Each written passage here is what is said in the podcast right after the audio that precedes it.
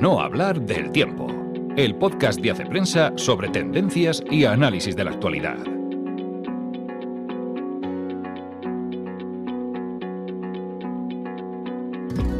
Hola amigos, una semana más nos encontramos en el podcast de Hace Prensa. Soy Ana Sánchez de la Nieta y por estos lares, me refiero a España, ya hemos hecho casi todo lo que teníamos que hacer Hemos votado, hemos elegido un gobierno, hasta que lo tengamos pasarán, pienso, bastantes, no sé si días, semanas o meses, pero nos vamos a ir un poquito de vacaciones. Y digo un poquito porque al otro lado del charco tenemos a Elena Escobar que va a preparar algunos podcasts especiales para este mes de agosto, así que tenéis que seguir pendientes para no perdernos la pista. Pero en este programa, además de hablar de las elecciones en España, que vamos a hablar aunque no demasiado, mm, vamos a hablar sobre los ikikomori, que es un fenómeno que nos cuenta Luis Luque en qué consiste.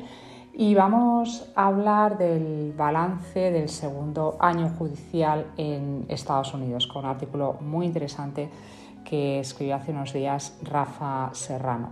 En las pistas culturales tenemos un libro de memorias al otro lado del valle, que ha sido la recomendación que me ha dado Adolfo Torrecilla para este verano. Vamos a hablar de algunos títulos que compensa ver en pantalla grande, tenemos una serie y tenemos alguna sorpresa más. Así que vamos empezando. ¿Cómo Como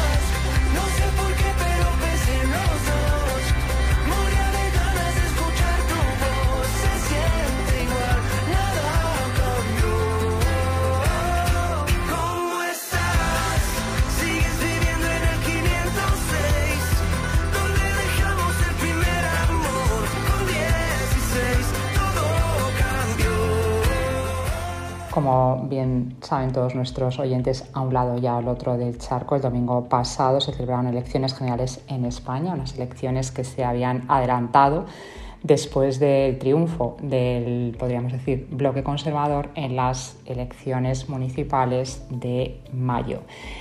Y la sorpresa vino porque efectivamente el Partido Conservador, el Partido Popular, consiguió la victoria de las elecciones, pero con un margen mucho más pequeño del esperado, del que vaticinaban casi todas las encuestas y por lo tanto, a pesar de ser el partido ganador, lo más probable es que no pueda formar gobierno y que, sin embargo, a quien sí le salen los números es a Pedro Sánchez, que es el actual eh, presidente del Gobierno de España y líder del Partido Socialista.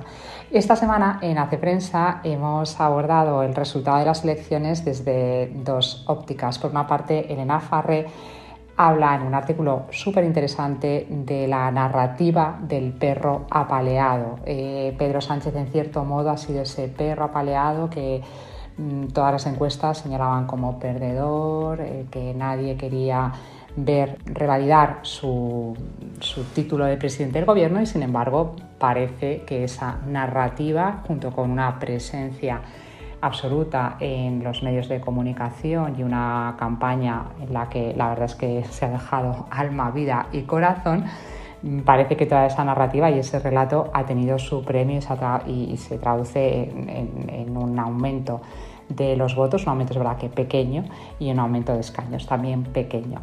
Y por otra parte, aprovechamos también las elecciones para establecer un símil entre esta convocatoria electoral y la cartelera del verano. ¿Y qué, tiene que ver Barbie con Pedro Sánchez y Oppenheimer, Oppenheimer con Alberto Núñez Feijó? Para eso tenéis que leer el artículo. Pero si hablamos como las campañas tienen mucho que decir en unas elecciones y en el estreno de una película, como no es lo mismo estrenar o votar en invierno que en verano, y como las altas expectativas o esas encuestas mm, omnipresentes pueden hacer que al final el relato de la victoria, da igual que se llame Partido Popular o Oppenheimer, eh, se diluya, ese relato de la victoria se diluya. Es una comparación que quizá está un poco traída por los pelos. Reconozco que alguno de los lectores me ha preguntado si qué bosque me he fumado, pero no me he fumado ningún bosque y veo muchísimos paralelismos entre el cine y la política. Es algo que no he descubierto en esta semana postelectoral, mm, creía firmemente en esa relación, pero con estos resultados y sobre todo con este contexto, porque al final tanto el cine como la política hablan de contextos, me han confirmado. Doesn't seem to be a reason to change. You know, I feel so dirty when they start talking cute. I wanna tell her that I love her, but the point is probably moot. Cause she's watching him with those eyes. And she's loving him with that body, I just know it. And he's holding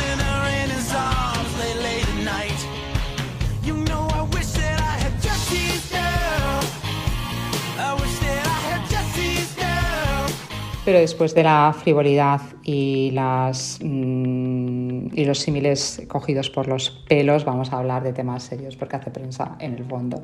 Es un medio que habla y reflexiona sobre cosas serias. Uno de los artículos que me ha parecido más interesantes de los que hemos publicado en estas últimas semanas es uno que escribe Rafa Serrano y titula Tribunal Supremo de Estados Unidos cosecha 2023. ¿Por qué me ha parecido muy interesante? Porque en este artículo nuestro director recoge un poco, hace un balance de lo que ha significado este segundo año judicial en el que hay seis jueces conservadores y tres liberales en el Tribunal Supremo de Estados Unidos. Algunos creen comprobar, unos para su satisfacción y otros para su disgusto, que la nueva mayoría está imponiendo un giro social al país y mm, Rafael Serrano analiza algunas de estas causas. Mm, el tema de anular el aborto como derecho constitucional ya hemos hablado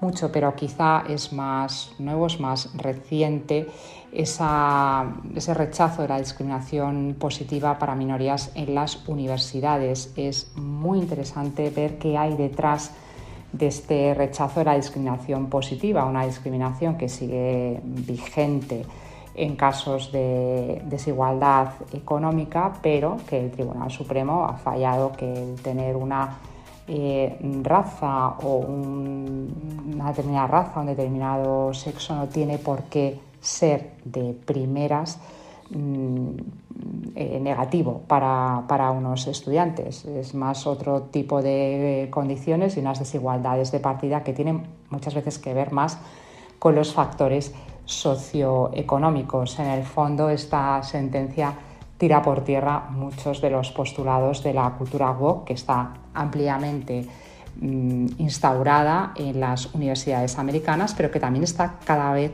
más contestada. Habla también de alguna sentencia en la que el Tribunal Supremo ha confirmado el derecho a negarse a prestar servicios profesionales en bodas homosexuales cuando este servicio vaya en contra de la libertad de religión o las creencias de una persona. No tiene nada que ver con que exista al mismo tiempo una libertad de expresión y por supuesto un respeto a la condición mm, sexual de todos los ciudadanos. Es interesante también cómo se, cómo se explica todo este tema. Mm, en definitiva, es un artículo que sirve mucho, aunque sea una realidad concreta en Estados Unidos, para entender algunos de, los debates ideológicos y culturales que se presentan en el mundo actual, en el contexto actual y que muchas veces hay que tener en cuenta mmm, diferentes variables para tener un juicio de valor más o menos argumentado.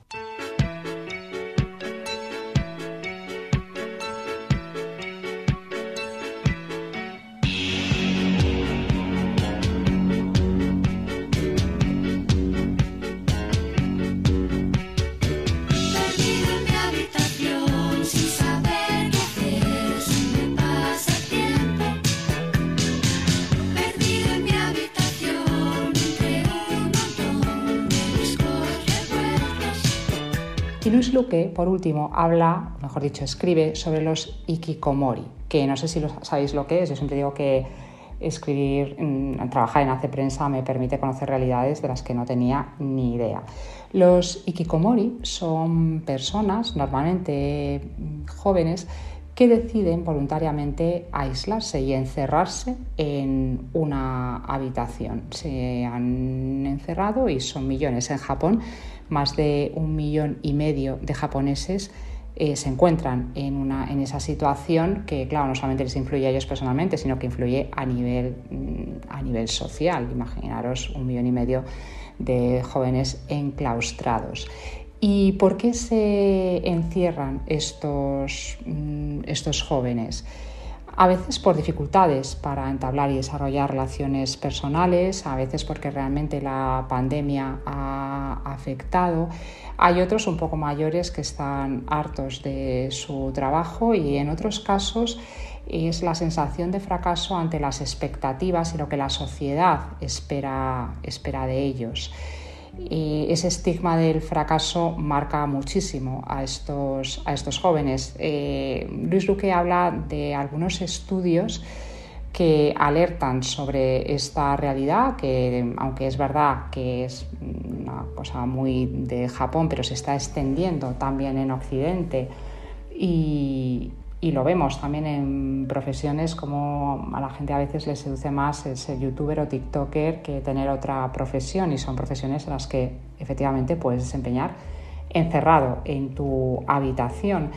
Y en esos estudios que se están haciendo también marcan algunos índices de cómo detectar a, estos, eh, a estas personas encerradas, a partir de cuánto tiempo, qué tipo de relación establecen con el resto de la familia, porque estamos hablando de jóvenes que se encierran en sus propias casas y también, que es lo más importante, algunas medidas de reinserción, mm, eh, ayudas económicas también para los jóvenes que están en esta, en esta situación. En fin, es un fenómeno que quizá nos puede parecer muy lejano, pero que numéricamente empieza a tener importancia y que quizá nos está hablando de una sociedad individualista, una sociedad muy competitiva y una sociedad en la que tenemos que seguir reinsertándonos de los efectos de la pandemia.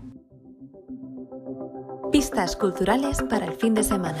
Quiero firmar esta última carta enfrente de este mar, dándole las gracias por acercarme al sol, por sacarme de la cama abriéndome de par en par los párpados y las persianas, tierra a la vista, vestida de gala. Para la primera pista cultural y para meter en la maleta le he preguntado a Adolfo Torrecilla eso, ¿qué me llevo en verano que me pueda gustar de las últimas reseñas que hemos publicado en Hace Prensa?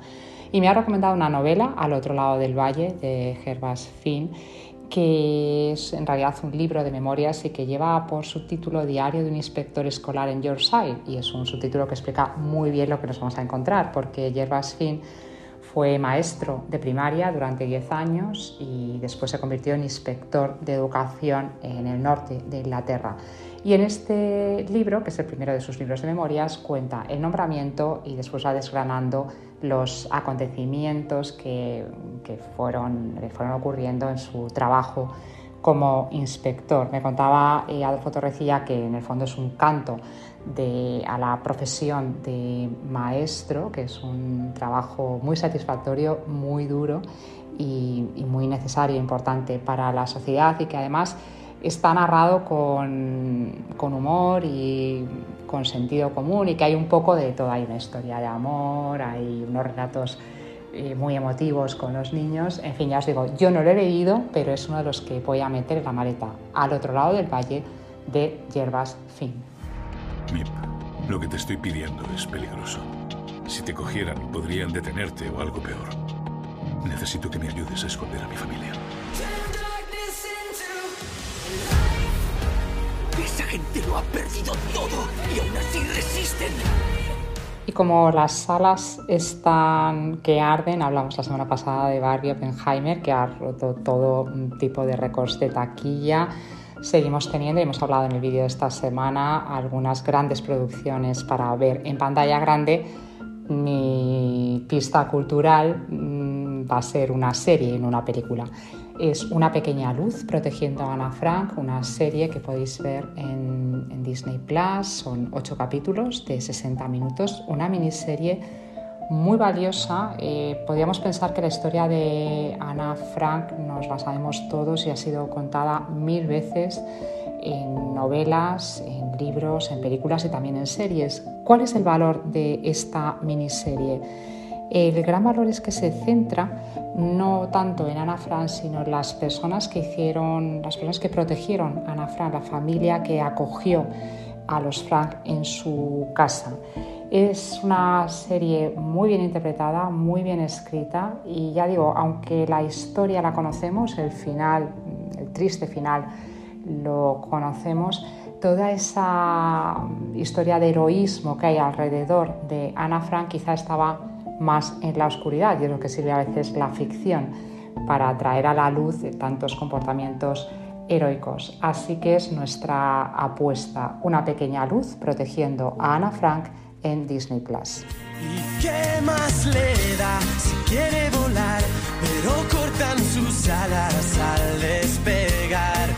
No te caigas, no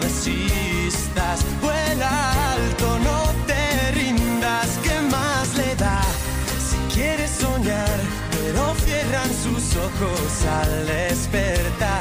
Y la última pista cultural es un programa de televisión, un programa del que he hablado eh, en alguna ocasión en este podcast porque me encanta.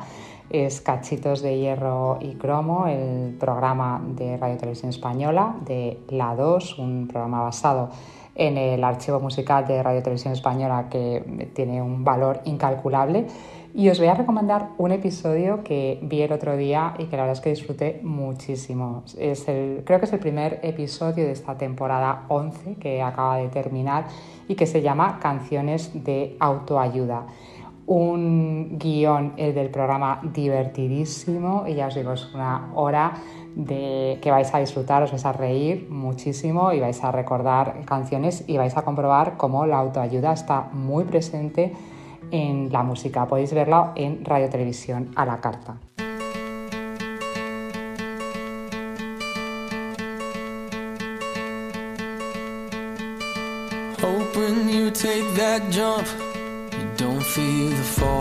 Y nada más y nada menos. Ahora sí que, por lo menos yo, me voy de vacaciones un rato.